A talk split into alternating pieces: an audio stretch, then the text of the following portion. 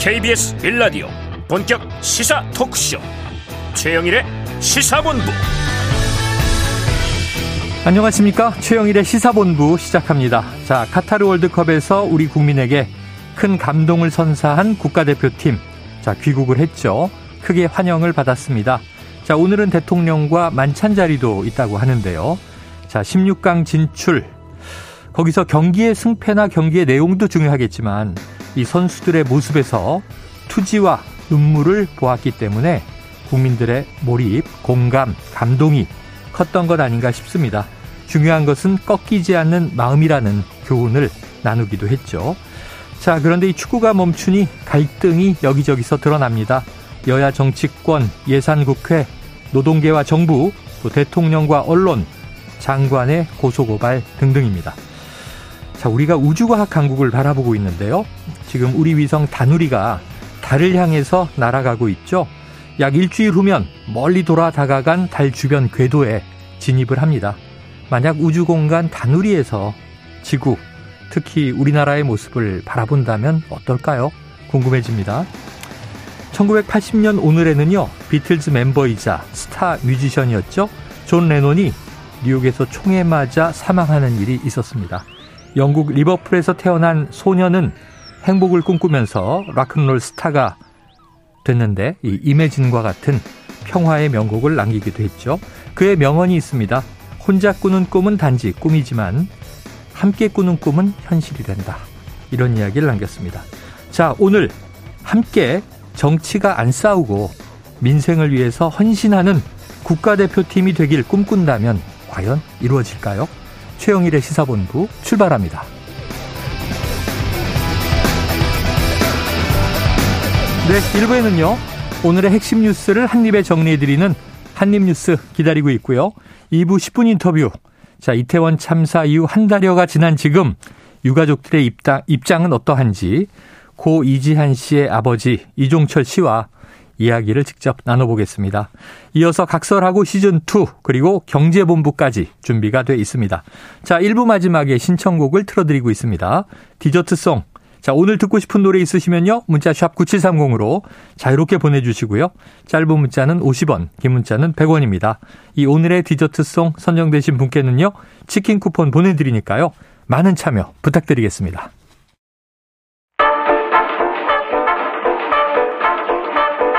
최영일의 시사본부 한입뉴스.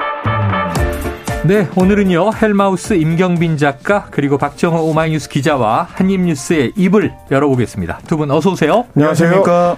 자, 정부가 오늘 이 철강과 석유화학 분야까지 업무 개시 명령을 발동한다 이런 속보가 나왔는데요. 자, 민주당은 지금 안전운임제를 3년 연장하는 정부안을 수용하겠다 이렇게 밝혔어요.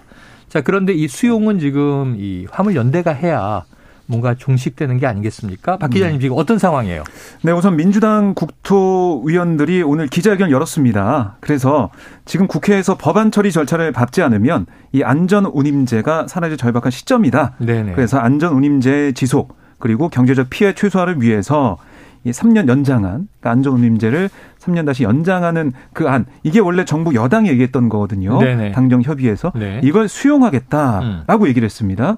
그러니까 이 3년 연장을 하고 그다음에 안전임제 품목 확대 같은 경우는 논의 기구를 여야 동수로 구성해서 또 논의해 보자라는 겁니다. 네. 그러니까 이걸 이게 놓고 보면 지난 6월에 합의됐던 합의안 그것과 비슷해 보이죠. 네네. 그러니까 3년 연장이 되는 거 그 부분 좀 다른 점이 있다고 하더라도 품목 확대에 대한 논의를 하겠다는 것은 음. 민주당이 이번에 제기한 내용과 6월에 약속된 정부와 화물연대 측이 약속된 내용과 똑같은 거예요. 네. 그러니까 뭐 돌고 돌아서 똑같은 상황이 되고 있다라고 볼 수가 있겠는데 어, 결국 민주당 입장에서는 정부와 여당이 어떤 협상도 하지 않고 있는 상황에서 네. 이렇게 가다 보면은 안전 문제가 사라지기 때문에 이거부터 좀 막아야 된다 음. 이런 절박함이 담겨 있다는 게 민주당 의원들의 설명입니다. 네, 이게 일몰제여서 그렇습니다. 연말이면 끝나는 거고 음. 내년이면 안전 운임제 자체가 사라지는 게 되는 맞습니다. 거죠. 네. 이거라도 일단은 3년 연장시키고 나서 그 이유를 보자는 게 이제 민주당의 지금 생각인 것 같은데 이게 이제 전략적으로 음. 보면 이제 파업을 둘러싸고 이제 어떤 그 여야 간의 이제 각축이 벌어졌는지를 보면 네. 결과적으로는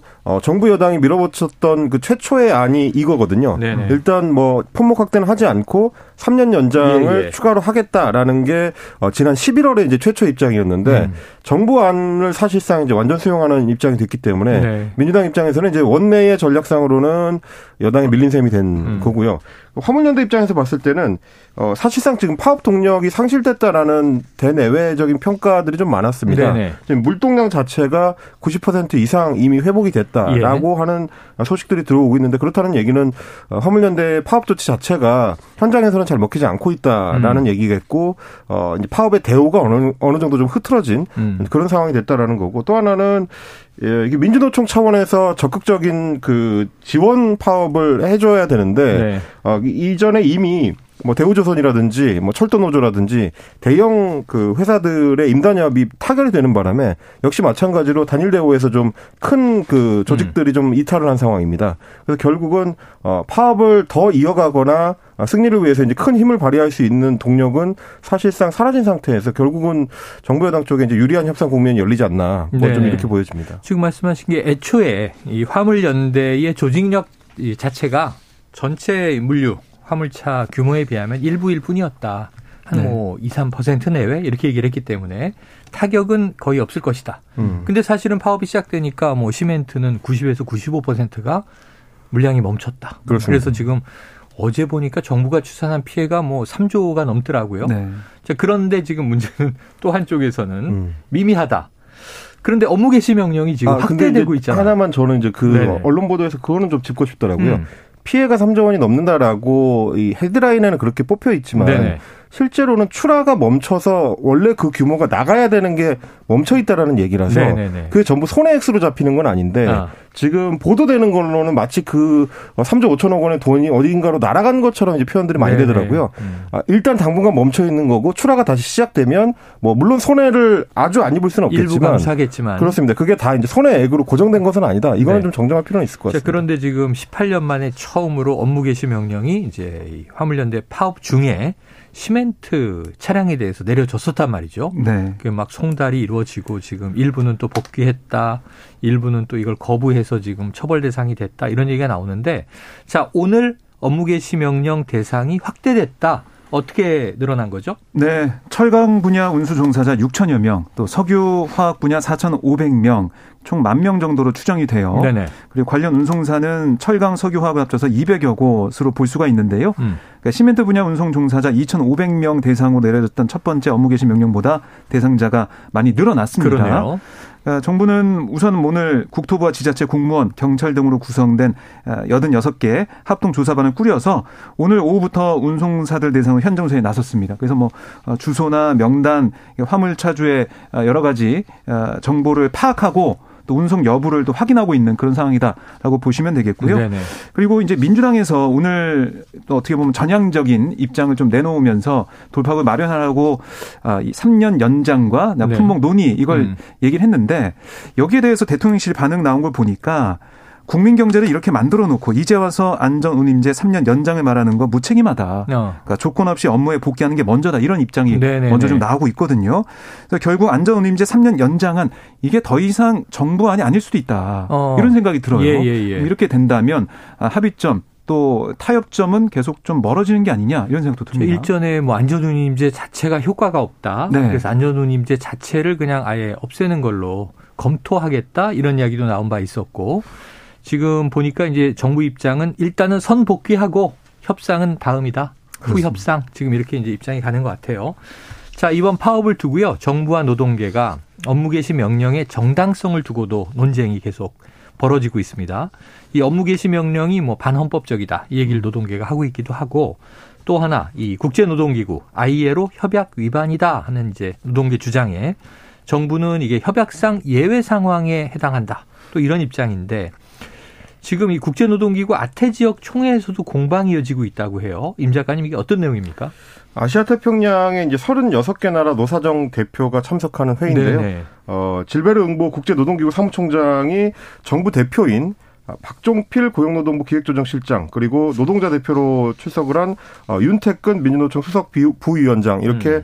어, 정부와 노동자 측을 각각 면담을 했습니다. 네네. 민주노총에서는 정부가 이제 국제노동기구 개입을 단순한 의견 조회에 불과하다면서 무시하고 있다. 네. 한국 정부가 협약 비준국으로서의 의무를 제대로 이행할 수 있을지 특별히 주목을 해주실 것을 요청드린다. 이렇게 네. 이제 ILO에 요청을 했고 어 반대로 이제 정부에서는 어, 아, 어 그거에 대해서 이제 어 사무총장 ILO 사무총장 같은 경우는 한국 정부에 정부가 긴장을 높이지 말고 사태를 진정시키는 역할을 해야 된다라는 메시지를 전달했다. 음. 현재 상황을 사회적 대화로 잘 해결할 수 있도록 국제 노동기구가 역할을 다하겠다 이렇게 답변을 했고요. 네. 반면에 이제 정부 측 고용노동부의 박 실장 같은 경우는 어, 경제 필수 분야에서의 장기 파업이 국민의 생명과 안전을 위태롭게 할 경우에는 업무 복귀 명령을 내리는 게 합법적이다. 음. 어, 그렇게 얘기를 하면서 과거에 국제노동기구의 결사 자유위원회 판단을 근거로 해서 이번 업무 개시 명령이 정당했고 또 필요성이 있었다. 이렇게 좀 설명을 했습니다. 네, 양쪽의 입장이 뭐 팽팽하게 지금 각이 서 있어서 네. 자, ILO의 또 추후 입장이 어떻게 나올지 이것도 좀 주목해 보도록 하겠습니다. 다음 이슈로 넘어갑니다. 자, 민주당이 이상민 행안부 장관에 대해서 지금 최근에 좀 갈팡질팡 오락가락 했어요. 네. 이게 탄핵 소추냐, 해임 건의냐, 해임 건의안은 발의를 해놨는데 결국 이제 해임 건의안을 추진하기로 결정을 했다는 거고요. 그렇습니다. 지금 국회 본회의가 오늘과 내일 잡혀 있지 않습니까? 네. 그럼 오늘 이게 보고되고 내일 처리되는 수순이 되는 건가요? 네, 맞습니다. 오늘 국회 본회의에서 이제 보고가 되고 내일 뭐 이제 어, 국, 아, 그 국민의힘 의원들 반대하고 있지만 민주당이 네네. 과반 어, 의석을 갖고 있기 때문에 내일 처리가 된다라고 보시면 되겠고요. 맨 처음에 해임 건의안 얘기가 나왔고 그다음에 아, 강경한 입장에서 탄핵 소추안으로 음. 바로 가야 된다는 얘기가 나와서 네네네. 민주당이 의견을 못 정하고 있었죠. 그런데 어제 의총 결과에 따르면 해임 건의안 먼저 하고 음. 그다음에 국정조사를 내실 있게 치르고 난 뒤에도 네. 여전히 이상민 장관이 사퇴하지 않고 대통령도 이장한 해임을 거부한다면 음. 그때 탄핵 소추로 가는 게 낫겠다 이런 얘기를 했어요. 음. 그러니까 처음과 조금 달라진 게 해임 건의안 바로 이제 탄핵 소추로 가는 게 아니라 해임 건의안 그다음에 중간에 국정조사 예. 그다음에 탄핵 소추 갈지 말지 그때 결정한다라고 해서 민주당 입장이 좀 바뀐 게 아니냐 음. 이런 지적도 나오고 있고요.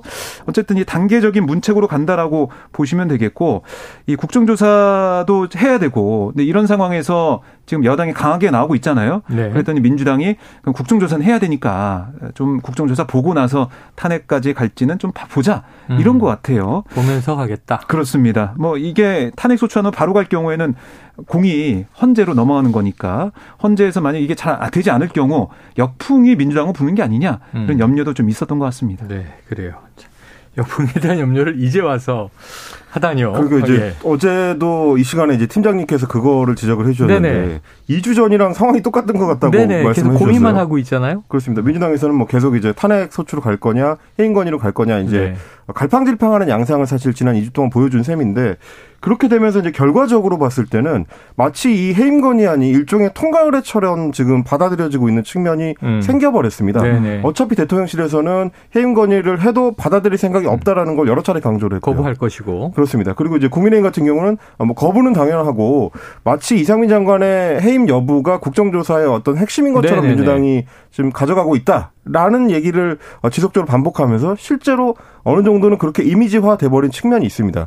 그렇게 되면 결국 민주당에서는 기대했던 효과는 별로 누리지 못하는 상황에서 음. 국정조사의 의미가 자꾸 축소되는 것 같은 네. 그런 상황으로 지금 몰려가고 있거든요. 그러다 보니까 결국 이제 정의당에서도 아니 이렇게 할 거면 그냥 시간 끌기지 뭐하러 해임 건의안을 하는 거냐 차라리 바로 탄핵 소추 쪽으로 가는 네, 게 맞겠다라는 얘기를 개진하고 있는 상황이라서 어, 굉장히 좀 곤란한 상황이 됐어요. 민주당의 네. 원내 전략이 과연 지난 2주 동안 제대로 작동한 게 맞느냐, 어떤 방향성을 가지고 온 것이 맞느냐, 그럼 음. 그냥 떠밀려서 이렇게 분리 전략으로 갈 수밖에 없었던 거 아니냐. 이런 얘기가 지금 오히려 당내에서도 네. 좀 불거진 것 같습니다. 자, 국정조사는 이 이태원 참사에 대한 국정조사는 뭐 책임자를 문책하는 내용도 포함될 수 있으므로 이상민 행안부 장관의 거취 문제가 포함될 수 있겠지만 음. 그 해임 건의 문제보다 훨씬 넓고 큰 문제라고 생각이 음. 돼요. 음. 그러니까 강제 수사는 아니지만 적어도 여론을 움직일 수 있는 국회에서의 좀 아주 정밀한 조사를 통해서 사고의 원인도 규명을 하고 유가족의 좀 입장도 경청을 해서 전달을 하고 재발 방지책을 어떻게 만들 것인지도 좀 내고 사실 수사가 되고 처벌이 돼도 재발 방지책을 뭐 수사기관이 내지는 않지 않습니까? 그렇습니다. 법적인 국회에서 내야 되는 것인데 예. 제도화하고 이 중요한 좀 국정조사가 자꾸 해임 건의안하고 등치되는 것은 문제가 있다 이런 생각이 드는데 음. 자 그럼 국민의힘은 어떤 입장이에요? 네, 국민의힘의 정진석 비상대책위원장이 오늘 비대위에서 어떻게 얘기를 했냐면 이 정부 예산안 국회 처리가 분초를 다투는데도 이게 정기국회 마감일 이전에 통과될지 불투명하다. 네. 근데 예산안을 볼모로 잡고 이상민 장관 회의만을 계속 밀어붙이게 있는 게 민주당이다라고 비판을 했습니다. 네. 아, 그리고 또 예산안을 먼저 처리하고 국정조사를 하기로 한 여야 합의가 아직 잉크도 마르지 않았는데 이재명 대표의 사법 리스크를 물타기하고 정쟁을 확대 재생산하지 말라라고 민주당 겨냥했어요. 음. 그러니까 예산안도 이러다 보면 처리가 안 되는 거고 네. 또 국정조사 국정조사대로 또 추진을 못하는 거고 네. 결국에는 이재명 대표의 리스크를 감추게 하는 게 아니냐 음. 이게 좀 국민의힘의 일관된 주장으로 볼 수가 있겠습니다. 네, 자 정의당은 지금 오히려 탄핵을 논의해야 한다. 아까 이제 임 작가가 잠깐 네. 말씀하셨는데 보니까 해임 건의안 본회의를 통과해도 대통령이 거부권 행사하기 뻔한데 시간만 끄는 거 아니냐 탄핵으로 바로 가자. 그렇습니다. 지금 이제 봅니까? 정의당에서는 탄핵 소추안 제출을 바로 시작해야 된다라고 네. 이제 얘기를 하면서 대통령의 시간은 이제 끝났다 음. 이렇게 음. 얘기를 했습니다. 그러니까 어차피 탄핵 소추안 전에 이제 해임 건의를 해봐야 대통령이 거부권 행사를 할 게 확실하기 때문에 그냥 시간만 벌어주는 셈이 되는 것이다. 네. 그래서 어 이상민 장관에게 즉각 업무 중지 명령을 내릴 수 있어야 한다라고 지금 강조를 하고 있습니다. 어떻게 보면 네. 이제 이정미 대표 입장에서는 해임 건의안을 추진해봐야 예산안만 묶이고 음. 어차피 실질적 효과는 없으니 같은 효과가 나올 거라면 그게 예산안과 관련해서 어차피 파행이 이루어질 거라면 네. 탄핵 소추로 바로 가는 것이 맞겠다라는 얘기가 나오고 있는 것 같습니다. 그래요. 자, 국회 안에서도 뭐 3당 3색입니다. 지금 일단 뭐 제1야당인 민주당과 국민의힘은 완전히 이제 다른 시각으로 접근하고 있어서 음. 180도 입장이 다르고요. 어쨌든 이제 키는 대통령실인데 대통령은 네. 거부권 행사는 또 네, 아주 당연해 보이고요. 그렇습니다. 명약 관화해 보이는 상황이고 그 이후 전국은 또 어떻게 흘러갈지 과연 내일 예산안은 처리가 될지 음. 원래 지난주 금요일에 됐어야 되는 건데 일주일 미뤄진 거예요. 네. 법정 시한이 늘어지고 있습니다. 다음 주로 넘어가면 또 해법은 있는 것인지. 자, 지켜보도록 하고요. 지금 음, 목요일. 저는 이제 근데 네. 다만 이 시점에서 한 가지는 좀 지적을 네네, 하고 말씀하세요. 싶은 게, 어, 장관에 대한 국무위원에 대한 해임 건의안은 음. 국회에 주어진 헌법상의 권리거든요. 네. 근데 이제 우리 대통령 같은 경우는 대선 후보 시절뿐만 아니라 검찰총장 시절에도 음. 헌법과 법치에 대해서 굉장히 좀 강조를 해왔습니다. 네. 그럼에도 불구하고 어, 지난번에도 박진 외교부 장관에 대한 네. 해임 건의안을 대통령이 무시를 해버렸고요. 예. 이번 같은 경우는 국회에서 통과시키기도 전부터 나는 그걸 받아들일 생각이 없다. 대통령실에서도 음. 지속적으로 그걸 강조하고 있습니다. 네. 그렇다면 결국은 국회에 주어진 헌법적 권한을 대통령이 나서서 무시하는 셈으로 보일 수가 있기 때문에 음. 기존의 대통령의 입장, 헌법에 대한 태도와 배치된다. 이런 측면을 좀 깊이 고민하는 계기가 좀 어, 되어야 되지 않을까. 네네. 이게 그렇게 가볍게 치부될 수 있는 사안이 아닌데 네. 국회 해임 건의안이 마치 그냥 대통령이 무시하면 그만인 것처럼 굳어지는 것 같아가지고 그 아. 점이 좀 저는 안타깝습니다. 그래요. 대통령이 이야기한 이제 어떤 법에 따른다, 법과 원칙, 이건 이미 해석이 음. 한번 나왔는데 제가 이해하기로는 이렇게 얘기한 것 같아요.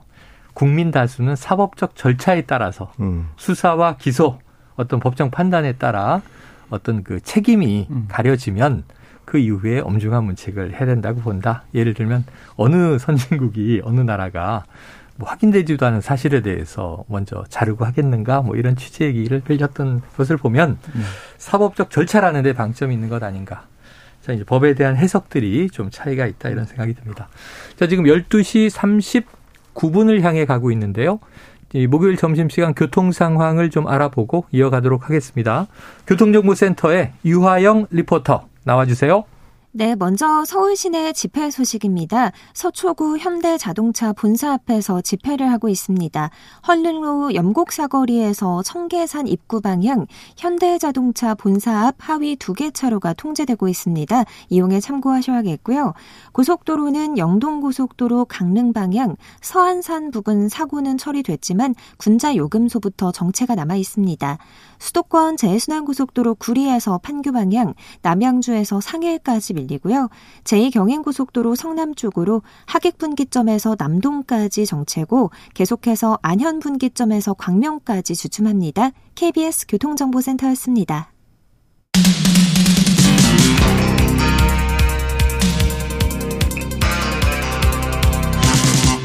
최영일의 시사본부 네, 또 이런 보도가 있습니다. 이태원 참사 다음 날 윤석열 대통령이 주재한 회의에서 이 압사라는 단어, 압사라는 표현을 쓰지 말 것. 그래서 이태원 사고라는 표현을 쓰라. 이런 이제 의혹이 지금 제기됐습니다. 이게 당시에 우리가 돌아가 보면 합동분향소가 이 사고 사망자 이렇게 네. 돼서 참사 희생자라고 쓰지 않고 이것을 참사를 굳이 사고로 희생자를 사망자로 쓰는가 하는 문제가 있었거든요. 네. 근데 이게 어떻게 좀 팩트가 체크된 겁니까? 그러니까 이게 이제 이른바 모바일 상황실로 불리는 네. 뭐 정부 관계자들 모여 있는 음. 아, 단체 대화방이 있었습니다. 네네. 어, 모바일 메신저 대화방이 있었는데 이 방에 보면 보건복지부, 뭐 소방청, 소방본부, 이 중앙응급의료지원센터, 재난거점병원별 재난 책임자, 뭐 음. 시도 관계자, 의료기관 어, 관계자가 다 이제 참여하고 있었어요. 네네. 아, 그런데 참사 다음날 오후 이때는 뭐 돌이켜 보면 긴박한 사고 수습 상황이 일요일이네요. 그렇습니다. 네. 전파되는 게 아, 맞는 시점이었죠. 음. 아, 그런데 이 대화방에 명칭 관련 지시가 내려진 거예요. 이 박향 보건복지부 공공보건정책관은 이렇게 얘기했습니다. 오늘 대통령 주재 회의 결과 이태원 압사 사건을 압사 제외하시고 이태원 사고로 요청드려요라는 음. 글을 올렸고 네네. 이환 관계자가 네, 이태원 사고로 변경하겠습니다라고 답을 하고 네. 이박 정책관이 감사해요라는 메시지를 남긴 부분이 확인이 됐습니다. 네. 그러니까 민주당에서는 이 부분을 지적을 하면서 아니 참사 대응에 주력했어야 할 정부가 그 책임을 축소하는데 급급한 거 아니냐라는 음. 주장을 하고 있는 거고요. 12구 참사의 본질을 교묘하게 왜곡하고 사실을 축소하려는 의도는 아니었는지 여기에 대해 진상을 밝혀야 된다. 네. 이렇게 강하게 질타하고 있습니다. 저 그럼 이 정도면은 뭐 사실이었던 것으로 드러났다 볼 수 있는데 네. 지금 대통령실이 이거 억지 주장이다 이렇게 반박을 했다는데 대통령실 그렇습니다. 입장은 뭡니까? 대통령실 핵심 관계자는 이번 언론 보도에 대해서 희생자를 사망자라고 부른다고 어, 비판했던 것처럼 억지 주장이다 어. 이렇게 강하게 반박했습니다. 네. 사망자라고 부른다고 해서 희생의 무게가 가벼워지지 않는 것처럼 음. 이태원 사고라고 부른다고 해서 압사라는 현상이 지워지지는 않는다, 사라지지는 않는다 음. 이렇게 얘기를 한 건데요. 정부가 행정적인 용어로 이태원 사고라고 통일을 했다가 아, 했다고 해서 압사가 감춰지고 희생이 사라진다는 게 말이 되느냐 이제 이런 네네네네. 식의 네, 네. 답변. 사실은 근데 저희가 이런 대통령실의 반박을 어, 참사 초기부터 이제 계속해서 봐왔었기 네, 때문에 네. 음. 이게 과연 어, 어떤 의미인가를 좀 분석해 볼 필요는 있을 것 같아요. 음. 뭐 하다못해 이제 초기부터 참사냐 사고냐 희생자냐 사망자냐 그게 결국 이제 분향소의 어떤 제목을 다루냐로 이제 연결이 됐었던 어, 이 어떤 논란이 있었고요. 그리고 사건 초기에는 어, 이상민 장관 같은 경우도 뭐 경찰력이나 뭐 소방력을 더 투입했다고 해서 막을 수 있었던 참사가 아니라든지 음. 그러니까 이 어떤 참사의 양상이나 상황에 대해서 자꾸 의미를 개별화시키고 축소시키려는 듯한 정부 행태가 반복돼 왔기 때문에 이번에도 네. 어, 이런 보도가 나오게 된 거고요.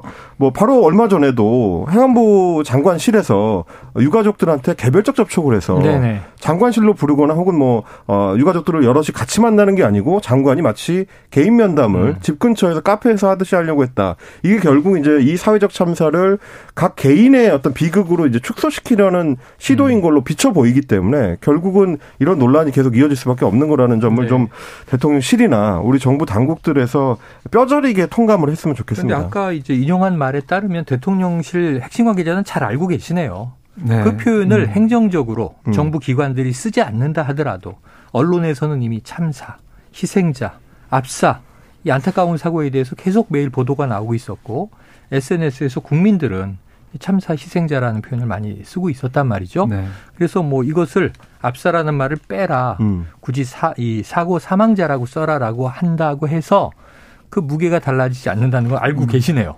네. 그런데 문제는 이걸 이걸 묻고 싶은 거죠.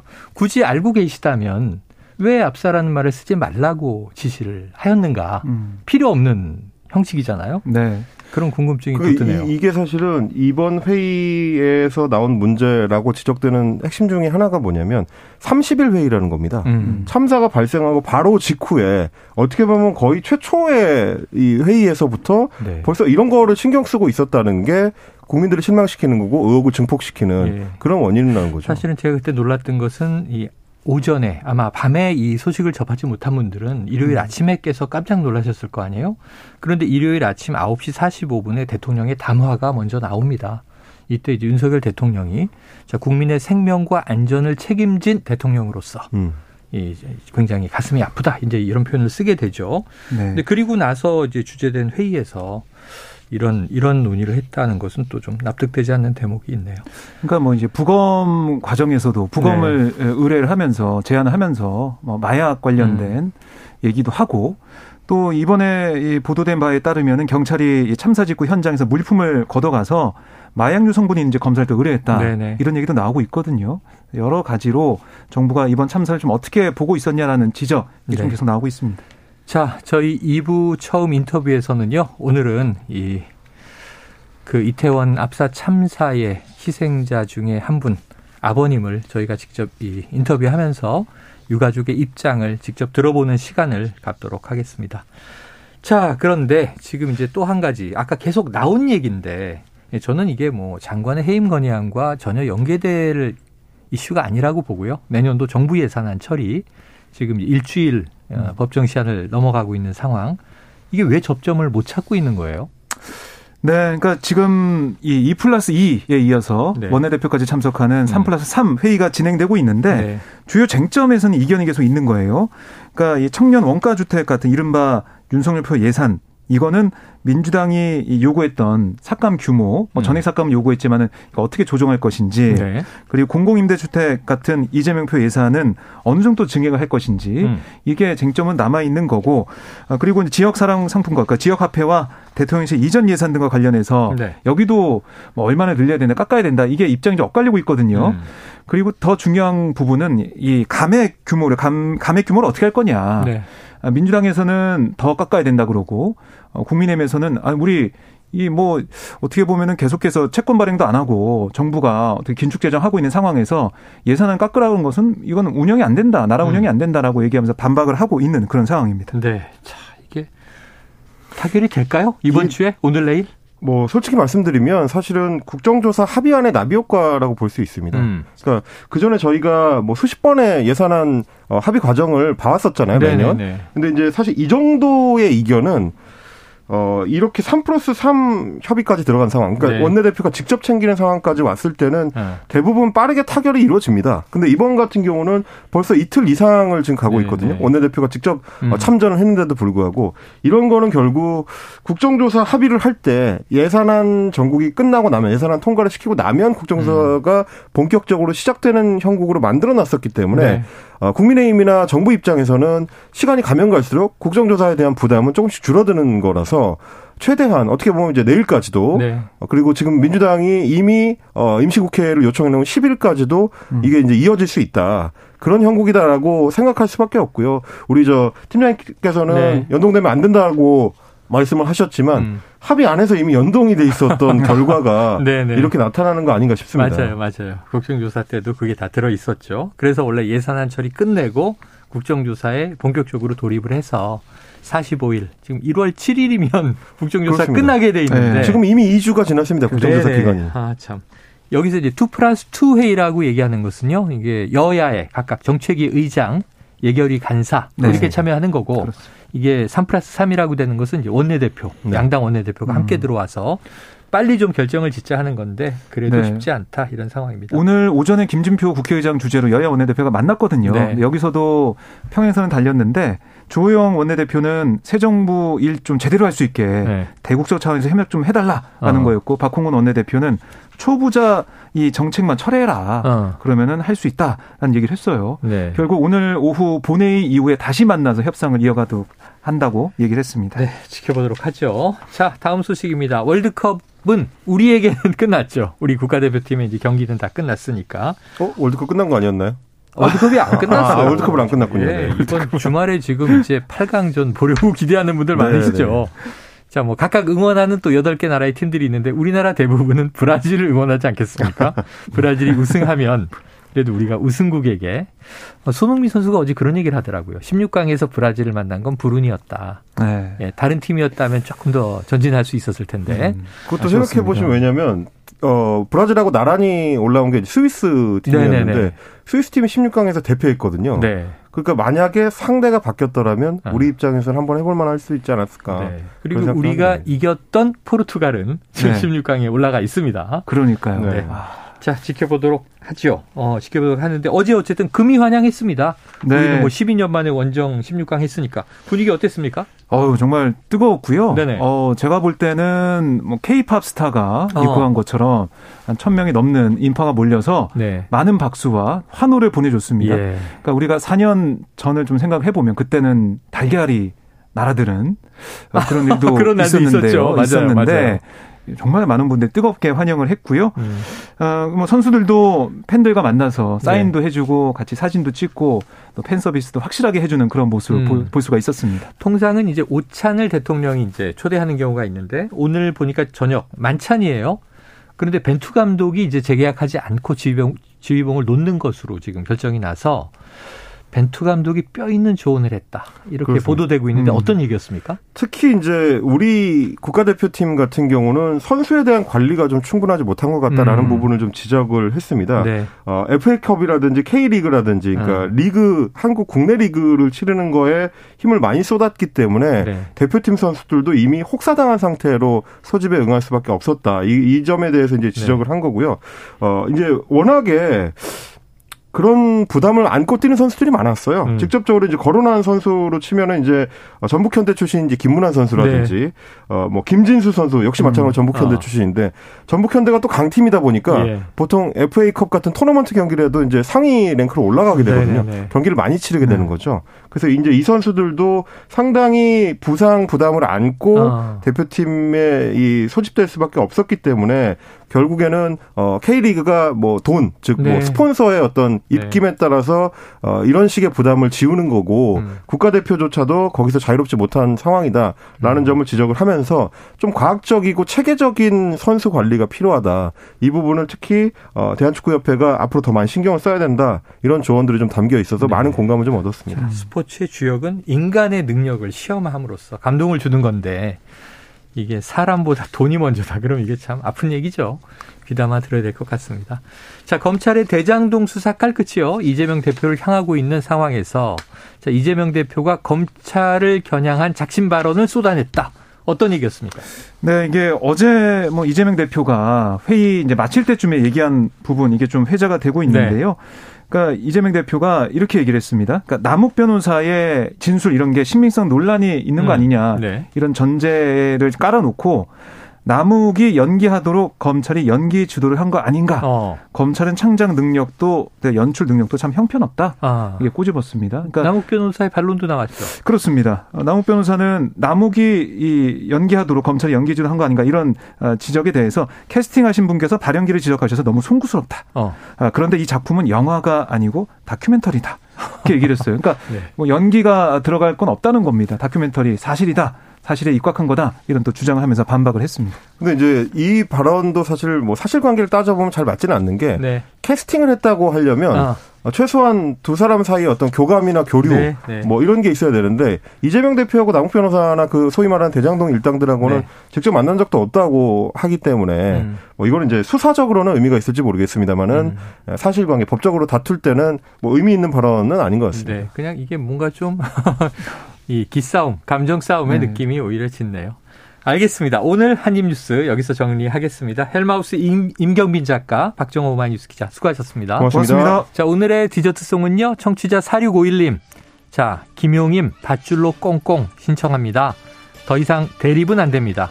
밧줄로 꽁꽁 묶어서라도 하나 되는 대한민국이 되어야 합니다. 원래 제목은요. 사랑의 밧줄 노래 제목. 자, 노래 듣고 입으로 돌아오겠습니다.